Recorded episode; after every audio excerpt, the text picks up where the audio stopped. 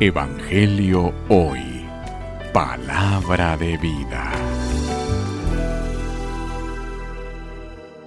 Lectura del Santo Evangelio según San Mateo. Gloria a ti, Señor.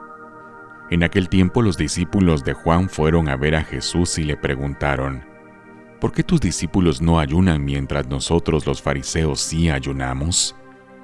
Jesús les respondió, ¿Cómo pueden ustedes llevar luto los amigos del esposo mientras él está con ellos? Pero ya vendrán días en que les quitarán al esposo y entonces sí ayunarán. Palabra del Señor. Gloria a ti, Señor Jesús. Evangelio hoy. Palabra de vida.